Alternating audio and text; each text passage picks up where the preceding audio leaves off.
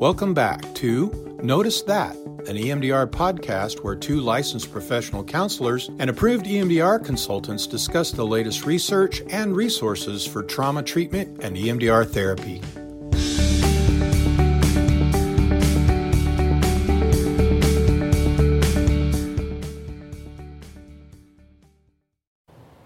Hey guys, welcome back to Notice That, an EMDR podcast. Bridger, Melissa, and I are all here today with an episode where we get to answer questions that have been sent in to us by our Patreon members and through social media. So we have a few that we're going to address today. If you guys have others, we would love to have you send those in so we could do another Q&A episode later.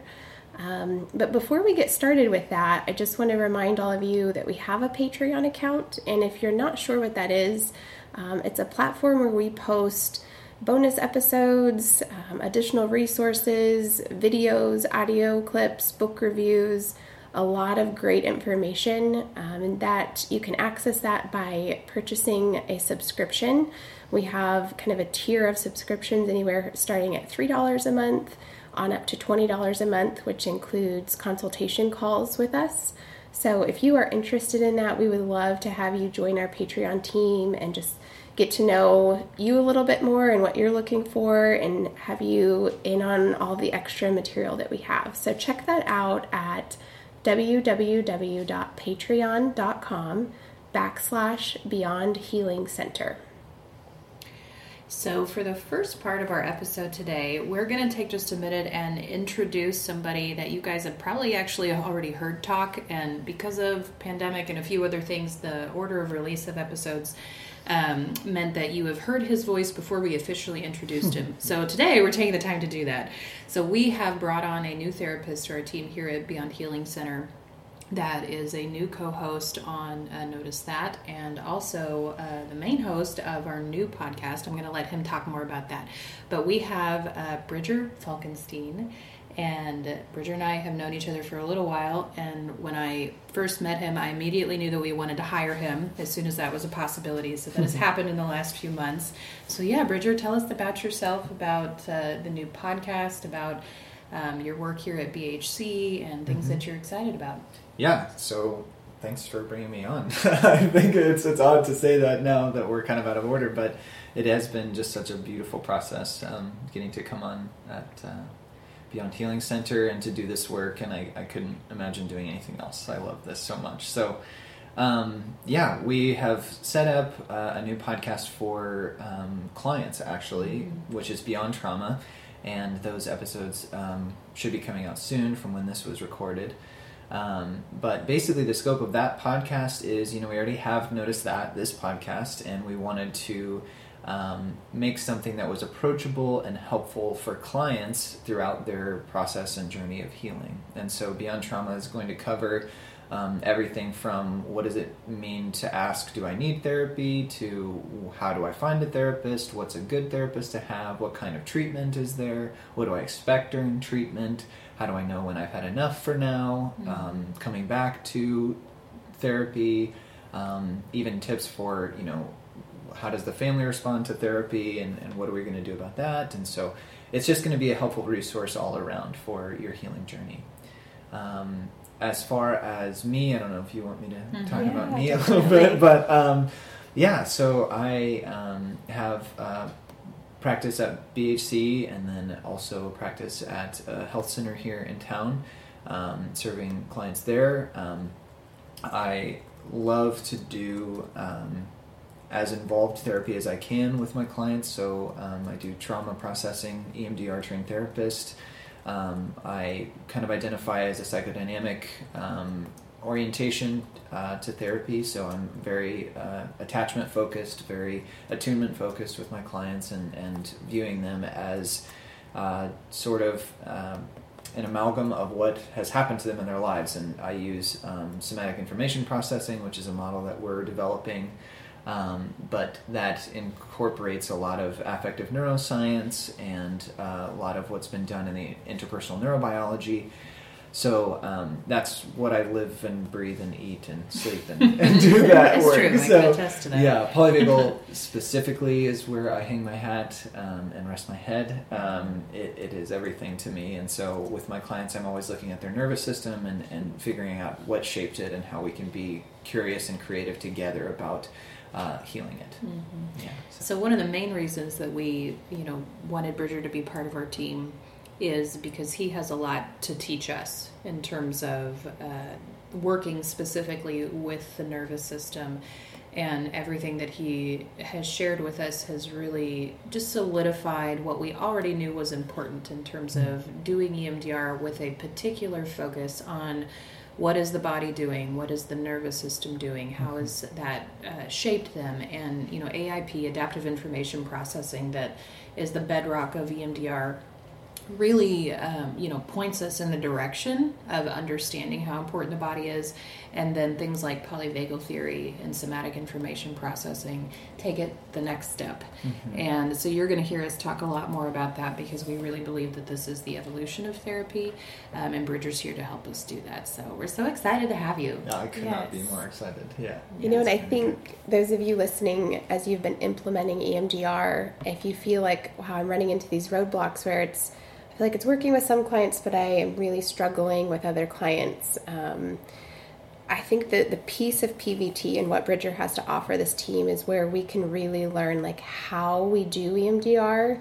It's not just about um, Protocol. the protocol and Phases. the structure of it, but it's how we do it Yeah. that really makes the difference from it being effective with client to client. That's right. And so the PVT explanation helps us to understand oh, that's how. Yes. And that's the healing piece that really moves this protocol from something that may not click with a certain client into something that can be a tremendously healing right, experience. yes. and Um, for the most complex cases Exactly right. And that's where I have found just such a gift in me of synthesis, um, of understanding how theory applies to a clinical um, example. And all throughout my development, that has been something that people have noted in me, which feels strange to hear because it's not. I don't see it as something that's that's out of the ordinary. Um, to me, it's it's how I come to the room. Of, It's of- just how of doing therapy. It, it ju- just is when someone is talking, I have all of these authors lining up in my mind and these researchers and what they've said and how it applies, and I'm able to to uh, sort of package that in a way that mm, is the most relevant to the client or to the consultee or to whoever it is.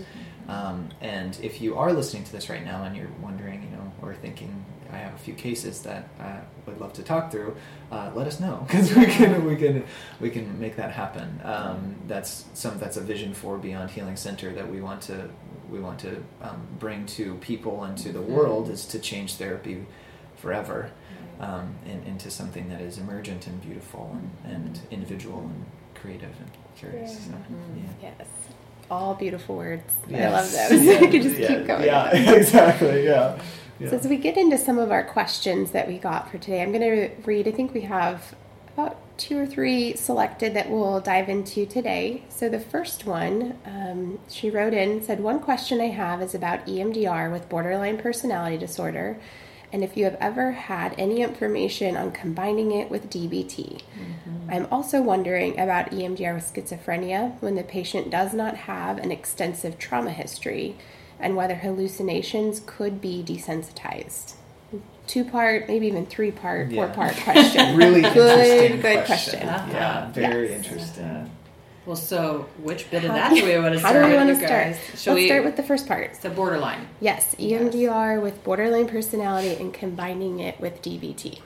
I have so much to say. I do and I too. imagine all So, of us too. yes. So, Who's, who's going to start? Yeah. Uh, okay. So, what I would like to offer is the conceptualization piece. okay, of that's a how it good place to start then. What about what do you want to offer? So I want to talk about um, the the unique way that you can blend DBT with the resourcing Okay. phase That's- of yeah, where my mind's EMDR. Yeah. What do you yeah. want to offer? All, all of that, and then in addition to the attachment piece and Beautiful. attachment ruptures being kind of the. So, does it make sense main to start with the conceptualization? Yep, that sounds good. Okay, cool. So, borderline personality disorder, and if anything, um, all personality organizations of any kind um, are creative manifestations of um, their attachment and trauma history. Trauma here having a much broader uh, definition than just a traumatic event. Um, we've talked elsewhere about um, a broader definition of trauma being um, when something comes into your do, is it okay if I say it Yeah. again? Okay. when something comes into your universe that is uh, too much too soon, uh, too much for too long, or too little for too long. So that is really expanding your definition of trauma because um, traumatic events, what we know from AIP and EMDR just in general, and all that's come out of affective neuroscience and trauma, um, trauma has the most direct and powerful link to reorganizing um, neural networks as well as how that manifests in terms of personality and um, behavior. So, if we have that understanding, then it kind of shifts our uh, awareness and assessment of personality organizations to creative manifestations of their nervous system. That to me is how I interpret personality disorders. So it doesn't really, it's not just a diagnosis or a label to say, here's the confines of how this is going to present and act. It's, it's telling me, it's like breadcrumbs to the story of how they got here. Right. And then from that, I, I work backwards basically, and how do we, um, how do we go about healing it? So, um, borderline personality disorder obviously is defined. Um, the reason it's called borderline is because it's between psychoses and neuroses. So it's it's floating that line of uh, big mood swings, um, you know, self detrimental behavior, whether that be self harm or interpersonally, unpredictability, irrationality, Push pull. push pull absolutely i love you get away from me Mhm. that kind of organization so that can be really um, uh, activating and um, sort of dysregulating for therapists and definitely for their system their client system uh, their support system so um, it gets uh, some pretty interesting reactions from different people so if you are a therapist that's working with it um, understanding how you're responding to it is a big piece of how you begin treatment. Um, that kind of push pull narrative gets really agitated in uh, therapeutic scenarios where the therapist is becoming an attachment figure to them, which has not been safe, which is why. Um, you know, if you look at the intersection of borderline personality disorder and disorganized attachment, which Jen you Mhm. mentioned you're going to talk about later, that's how this behavior is manifesting. So, um, shifting the piece that I want to add to the conversation is shifting the way you're even conceptualizing borderline personality disorder, not as a you know um, codified list of patterns and behaviors that's in the DSM, but more so creative expressions of their dysregulation. If you can shift your awareness and conceptualization to that posture, the healing journey becomes about offering safety, um, offering context and choice and connection to the person as they oscillate in their borderline organization. Right. Well, and that I think that piece in particular leads straight into the uniqueness of how to resource these clients because if we think about what their nervous system is trying to accomplish, as Bridger is saying, with that that push pull and that um, kind of back and forth oscillation of what their nervous system is doing, their the goal of the behavior is always about looking for nurture and attachment Safety. yeah, sorry. but because of all of the trauma that they've experienced, when they go to seek that out in their environment, they move into these very, very dysregulated patterns that either come out as fear and anxiety, they often come out as rage. Um, some clients it'll even present as over sexualized behavior. So People we see pleasing, people yeah, pleasing. right. Yeah, there, there's all of these different strategies that they use, but remembering that the goal is that they're looking for attachment and safety. Which typically those behaviors manifest the rejection of other people, right. which continues to perpetuate Yes. yes, that right. agitated Seeing nervous no one- system. Yeah, no Yes. one Right. loves me. And I think, like to your point, Melissa, about um, the goal. The goal is absolutely, which is a universal human goal, seeking nurturance and safety Mm-hmm. and attachment. But that figure who plays that role has become unsafe. Right, right. Which that's the push part of the narrative. Yes. Yeah, yeah. Yeah, so as far as resourcing, one of the things that um, we always want to remember with this population is that they likely have a held belief of it's not safe to feel safe. Yes, very important. So when we come into their system and we're offering things like calm, comfortable place and all of that, we're basically telling their nervous system, okay, it's safe to feel safe now. Like, calm down, please. which violates Um, a rule. Which violates a rule that, and a commitment that they have made to themselves that they will not let themselves be vulnerable in that way. So do not be surprised if when you offer a resource like Calm Comfortable Place, you actually get either some resistance or a strong abreaction that comes out of that. Um, because their their system is not convinced that that is an okay choice for them, that that level of vulnerability is is a good idea. So at the beginning, we may have to do other kinds of resources as an introductory resource where most people would do well with Calm Comfortable Place. These clients may not. Um, it's not that we don't offer it to them, but we just expect that that might be particularly challenging for them and that we may need to be kind of creative in that process with them. For instance, it may they may want their calm, comfortable place to include other people mm-hmm. because their desire for that, their seeking for that attachment is so powerful. It's the most powerful thing that's happening in their system. But anytime they try to come into a relationship, their their other patterning is going to get triggered. So sometimes what works better is to have a calm, comfortable place that's more about neutrality and nothingness. yeah, right lack of threat. lack of threat. So uh, I've done this with people where it's a, just a blank room, nothing there but a comfy chair. Nobody's in there, nothing going on. You're just sitting there in this empty room. Now, sometimes you also have people that get agitated by that aloneness. so this is what I mean by there has to be this sense of creativity right. in in what's going to work for their system right. and particularly important for them is that we're not going for happy we're not going for joyful we're going for neutral remembering that the ultimate goal of calm comfortable place is to take them out of a state of overstimulation or anxiety and back to a place of neutrality so if they don't love their calm comfortable place that's okay. We just need it to accomplish neutrality. Mm-hmm. If they cannot do a calm, comfortable place at all because it takes them into those patterns, choose a different resource that is specifically focused on neutrality. My favorite neutrality resource is focus on your left pinky finger. what is it feeling right now? It's feeling nothing. The the air, the cool air. That's it. Okay, just focus on that. Take all of your attention into that one place in your body that is feeling nothing other than the sense of the air on your skin. That is a neutrality resource. And I know that sounds overly simplistic, but that's exactly what we need in these kinds of situations. Um, and also, you can let them choose which body part works for them. I've had people choose elbows, toes, earlobes. Earlobes are a good one. Yeah. You don't feel anything in your earlobe if you pay attention to it. There's just a bunch of nothing there, and that is what we're looking for. So that is an option to keep keep in mind is that we want a, a neutrality resource for them. Um, the question also talked about how to combine this with DBT. As you get into your DBT work with these clients, you're you're giving them new emotional regulation skills, um, and it works best. And DBT really really emphasizes the relationship between therapist and client with healthy, appropriate boundaries to begin reshaping their response patterns around attachment. That's right.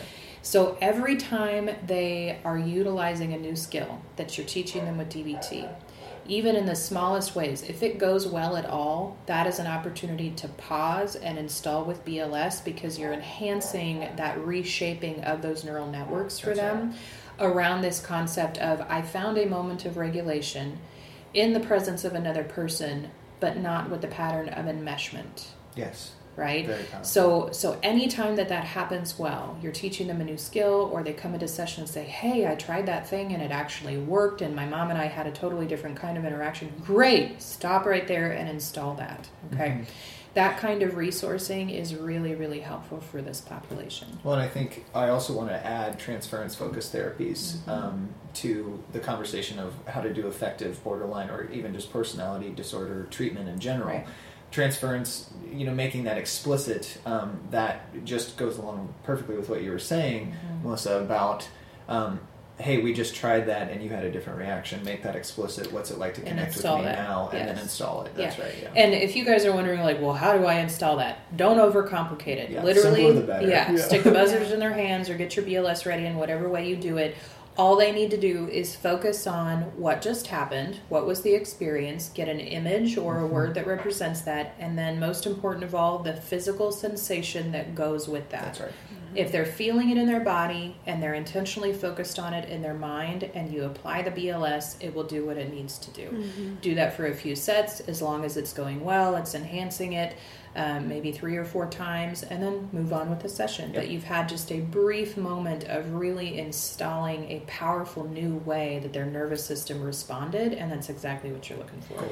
And you, I, you can do that even without bilateral. If it doesn't Mm-hmm. feel convenient or it might feel awkward to bring that in, it's Just okay to just secs, ask them, yeah. can we just pause in this moment and just notice that? Let's Right. just sit in this together for a minute and feel that, what you feel with Right. that experience. And so that's something I think really is brought in like multiple times a session, especially with this to be. population, Yes. because Yeah. you're strategically focusing on the reshaping of that relationship pattern.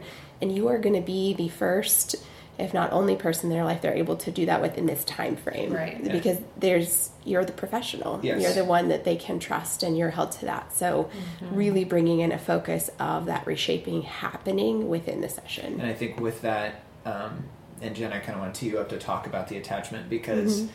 You, as the therapist in this context, are going to be the victim of a lot of their explosions to this new environment. Mm-hmm. Yeah. So, you know, the very nature of you guys meeting is agitating their personality disorganization. Right. So if they have a rage pattern, it's going to come it's out. going to come out and they will you might just never see them again like that you Mm-hmm. know because they're just like that violates the rule in their nervous system that it's not okay to connect well this person's going to connect with me and actually offer healing not going to do that Mm-hmm. or it might be massive resistance and anger in the session so Or all or of the above. disorganization yeah Like- yeah, yeah dissociation it could be Yes. many different things but just Yeah. be expecting that and know that that's part of it but Yes. jen i don't know if you want to talk more about the attachment there but Well, I think we could do literally an entire podcast on, or entire episode on attachment. Yes. But Bridger, what you said earlier about kind of the, the roots of this is trauma and attachment disruptions in mm-hmm. their mm-hmm. history. And mm-hmm. so, of course, resourcing I think needs to be a heavy part at the beginning. But when we get ready to start looking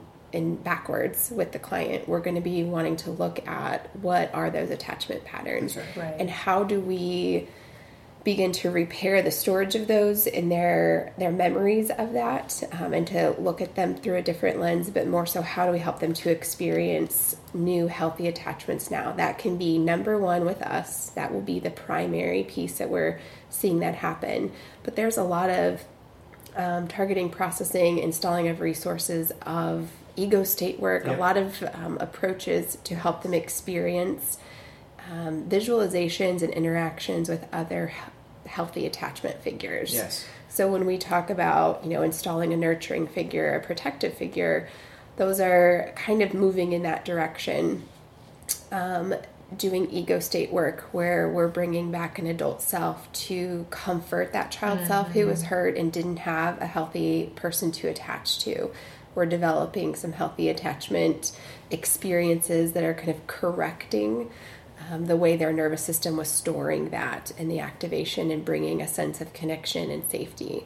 So, if you've studied attachment theories and you do attachment work, you're going to really want to pull in those strategies here. If you haven't and you work a lot with borderline personality, I'd highly recommend doing some reading on that um, and even maybe looking I did at want to offer a resource in Yeah. that. Um, so, very few therapies have actually been shown to be successful in treating personality Mm-hmm. disorders, which that's why they're kind of the black sheep of of therapies. Schizophrenics als- also. Um, so it's interesting. We're going to talk about them both, but um, one that has been um, recently showing very promising results in uh, efficacy uh, studies is uh, specifically attachment uh, therapy, and specifically the three pillar model of Dan Brown and David Elliott.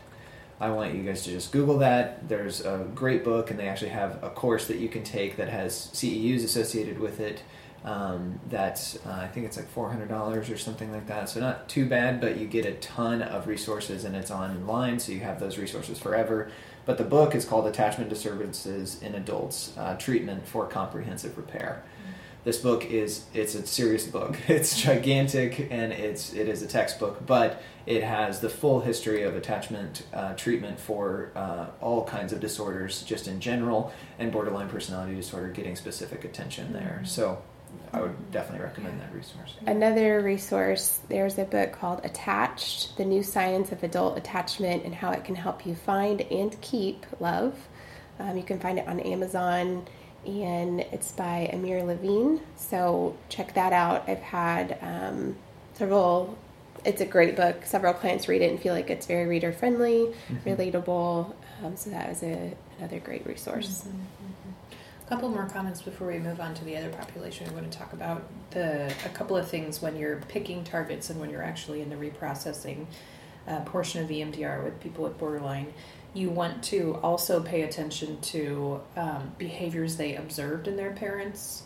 Um, because often they have stories where these particular ways of and patterns of responding in relationships not only did they have their own experiences that made uh, that seem like the right choice, they also usually have done a lot of observation of a parent with a personality disorder. Yes. Where there is one borderline, there is often, often. another, or a narcissistic parent, or something like That's that. Right um, so just keep a lot of attention on what did they observe behaviorally, whether it had a really obvious impact on them or not. That parental observation and that parental shaping is a huge portion of this. Personality disorders are reactionary. Yes, mm-hmm. I think that's just base level. You have to have that right. understanding. Right. Look for the what shapers. were they reacting yeah, to? Who yes. who shapes them and how? That's yeah. right. That's in, right. In my work, I have learned with this population, it's very rare that you're going to just do target, target, target, target, yes. target. Yeah. It's going to be maybe target and then step back and it's relational interaction mm-hmm. and it's mm-hmm. you know they're it's reminded i am safe here yes. and that was okay and they're yes. waiting for the fallout of That's i was right. just very vulnerable now you're going to leave me yeah. or now you're going to hurt me and so moving away from it doesn't just have to be every session. We're moving into working on trauma that we right. might do a little bit That's, of that work and we might pull yeah. back for several weeks. Mm-hmm. Yeah, target focused in that way is actually you're not getting at the root of the problem. Right. The root of the problem is the mechanism by which they understand the target itself. Right. So you have and to, it, yeah. it would not be hugely surprising if at some point you actually target their interactions with you. Exactly. Which yes. is is not something that we do a ton with clients. Um, but just know that with this population, that is actually pretty important yeah. and is likely going to happen. The other thing that you definitely want to keep an eye on is the blocking beliefs because you're going totally. to run into a lot of them. You want to be tracking them, you want to plan for them ahead of time. So when they yes. do come up in the midst of processing, you you're ready to respond to that. Yeah, and understand that their nervous system believes they have to have those. Yes. Yes. Yeah, to stay safe and protect themselves, they have to have them. Yes. So with the level of detail that we're going into these, what do you guys think about addressing the next part of the question and then releasing another episode almost right after with follow up questions, like the other questions? Yeah, I think that's good. That yeah. sound good? Mm-hmm. Yeah. So the second part of this question is I'm also wondering about EMDR with schizophrenia. So we're looking at that population. Mm-hmm. Um, specifically, their question here is without an extensive trauma history, which I think is an interesting piece. Yes. Um, I would say that probably falls without the client's awareness of an extensive trauma history or without the conceptualization. They don't think that there is, or what they're viewing in their history in their life they don't see as traumatic. Right. Um, and whether hallucinations could be desensitized. desensitized. Mm-hmm. That's very interesting. And I am going to have to step out at this point, but good luck with that one, guys. oh, no sorry. Thanks, Jen. That's right. Okay, so I'm uh, finding like I want to start again with the conceptualization piece. That's where I always go. But. I well, I want to I want to start by just talking about the uniquenesses of working with this population and what it what it often feels like yeah. as a therapist. Yeah. Um, so I get pretty passionate about talking about this population. One way to say it. Yeah. yeah. Okay. So maybe before we recorded this episode, they they got to witness just how intense I can feel sometimes about all of this. Um, there might have been a few expletives. Okay, so the the, the reason. No, sorry, guys. Um, the reason why I feel so strongly about this, in part, is because this is actually where I started my therapeutic career. Was Cut with it. Yes, I did, and yeah. oh boy, was it was it a place to learn. Um, so part of part of what I observed is that in general, the way that therapy tends to be done with schizophrenics is either very, very dismissive of the importance of the expression of their nervous system, meaning coming out in, in delusions and hallucinations and things like that, or on the other end of that, an overfixation Yeah. and almost a, a neglect of the human underneath the, the delusions and hallucinations. Yeah. So you called it voyeuristic. The I did say that. I think that's an excellent way because that's that's so true. yes Yeah. yeah. so so what can happen is that you know their their perceptions and their delusions their hallucinations So are really creative. they're so creative and so fascinating that we can kind of fall down the rabbit hole of trying to understand and listen to all of this and really um, do ourselves and them a disservice by almost being distracted uh, by by what is presenting. Yeah, Yeah. yes, and I mean that is an awful way of saying it, but and People I do it. people do it and therapists do it and Yes. this is why i get a little I know. you know touchy about it um, so all of that to say if you pick up on a little bit of intensity on my part that's where that's coming from um, and also some guilt on my part of you know early in my career not understanding how to handle this population with the care that they really deserve because they are truly one of the most vulnerable and Wounded. um, and wounded populations because they because of the way their nervous system is responding to trauma and to threats in their environment there's a couple of things that are almost always true. Number one everything feels like a threat to them and understanding that they live that way that they live constantly perceiving everything in their environment as a potential threat or a real threat um, to me is just a uh, yeah creates so much compassion and needs to create a lot of compassion. Um, so I do want to start with um, the the research that has been done specifically on EMDR with this population. There's a book that we're going to recommend. It's called EMDR Therapy for Schizophrenia and Other Psychoses. It's by Paul Miller.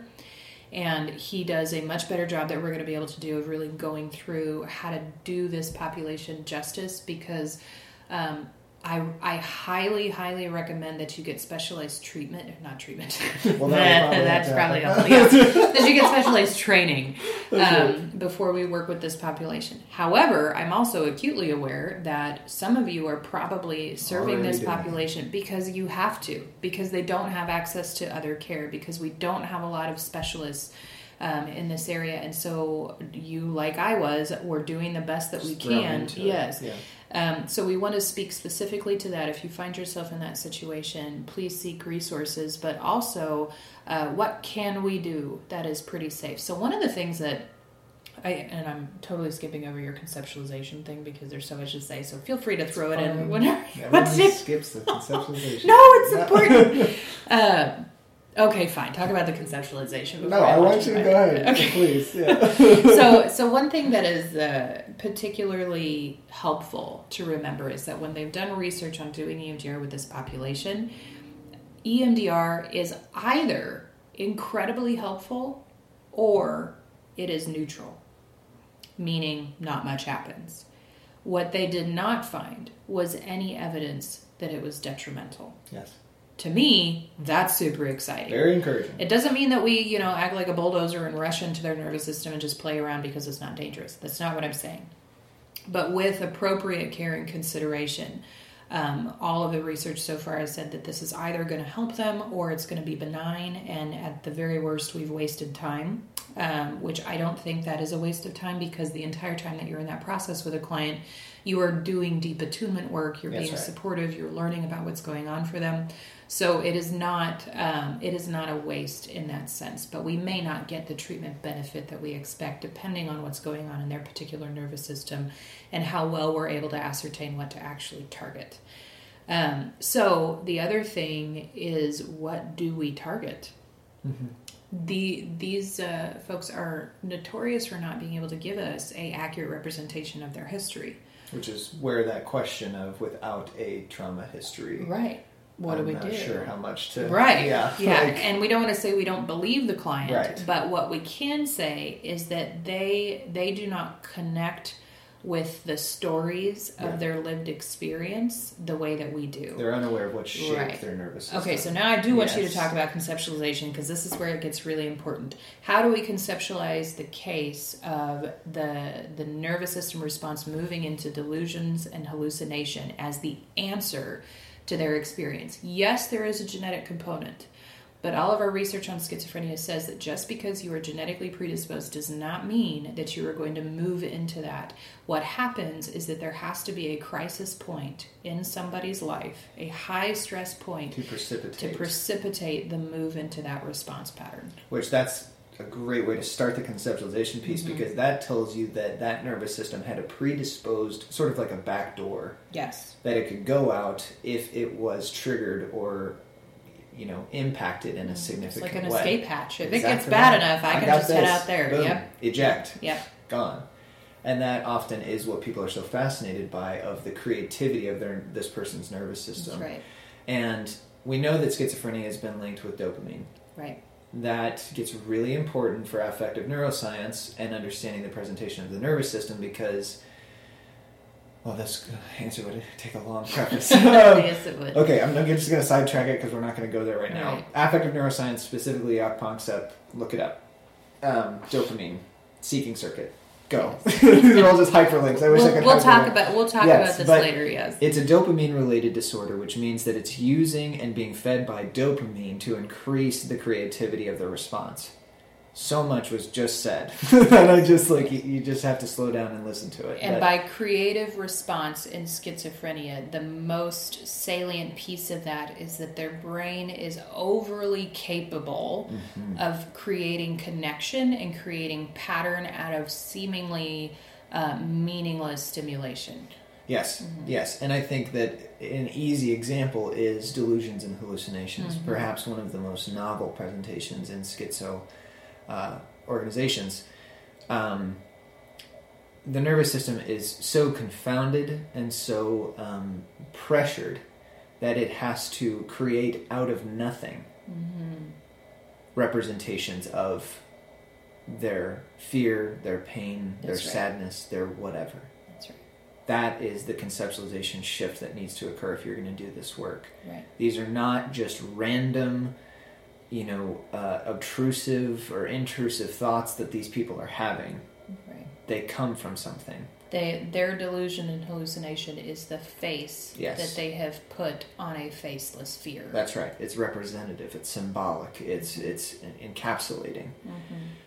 So in that way, maybe we can start talking about targeting right. delusions and hallucinations. How do we do that? And if we should, Yes. The answer is yes. Yes. Um, so they I think yes, if is where I want to go. But and yes and Yes, yes. yes yes, but understand what you're actually doing. exactly, yes. Um, thank you. So so with all EMDR, a target memory is simply the doorway into their neural circuitry. Oh my gosh. I love that sentence. Great job. Crushed it. We have fun over here, Oh, so much fun. Uh, wow. So, so what that means for us as therapists is that when we are doing target selection, we are simply looking for the door in. yes. And for somebody that is dealing with schizophrenia, or really any presentation of psychosis, their their delusion or the specifics of their hallucination, that is our door into the neural network of whatever the the affect, the big um, visceral emotional you know survival instinct system that is operating behind the scenes and creating this reaction pattern. So, I don't have to understand Yeah. what all The of this is. the ins no, and outs, yeah. no. In fact, that is less important. What we're trying to do is stimulate the brain around the details of the delusion or the hallucination enough so that we actually get into the neural network that is usually um, being overly activated. So, in, in people with schizophrenia, the most likely uh, circuits that are being overly activated in their system would be fear and anxiety and the seeking circuit So important. so important because the seeking circuit is very very tied up with dopamine and so basically their their system is constantly on the hunt for an explanation for what they're feeling in their body and in their system which is that intense fear and anxiety This and sometimes rage This is what separates just an anxiety disorder from Right. schizophrenia because right. an anxiety disorder is very similar. They have that fear and anxiety in the seeking circuits that are um, that have been overactivated. that's right But schizophrenics manufacture an answer. yes that is the difference. Yes. So it moves. It's it's almost just like an ex, uh, an excitation of and, anxiety. and this is not this is not done consciously. No. This is a this is a physiological because process. of the back door they have. Yes, and the like this is basically um, their nervous system's answer to what is happening in their We all survival have them, system. yes. Yeah. Some people move to depression. Some people move to uh, nightmares. Some people move to schizophrenia if they have the genetic backdoor availability for that. Um, some people move to dissociation. We all have Yes. our particular predispositions towards an answer, and this is theirs. Um, so understanding that we we can target their delusions and hallucinations, but we can understand that what we're actually doing is working with the the damaged affective circuitry. and the way that we do that, honoring their process wherever they are. Um, so, with that kind of shift in understanding of the conceptualization of schizophrenia and borderline personality disorder, um, therapy is uh, it's a patient process with these with these populations, and to do that uh, alone is not ever a, a good idea. So, consultation is always um, kind of your part. trusted friend there. Yeah, um, always be curious and trusting of their process and your own, paying attention to how you feel and uh, where the treatment is headed. And I think that's uh, good enough for now. a place know. to end. These questions were wonderful and dense, and we so appreciate you guys taking the time to write in and ask your questions. Um, we're actually going to do another Q and A episode because um, there were just there was so much to talk about, and took as, so long. I know, as you guys know, we love to talk about this stuff, so we get a little enthusiastic, and it goes for a long time. So, thank you so much for taking the time to listen today, and we'll be back again with another Q and A episode. Thanks, guys. Thank you so much for taking the time to listen today, and we'll be back again with another Q and A episode. Thanks, guys. Thanks for listening to Notice That, an EMDR podcast. We hope something you've heard today will help you help your clients. Find our latest episode and more on our Facebook page or on our website, E emdr podcast.com. And don't forget to add us to your RSS feed or follow us on iTunes, Spotify, or Stitcher so that you don't miss an episode. Please email questions and comments to Notice That at E emdr podcast.com. From all of us here at Notice That, see you next time.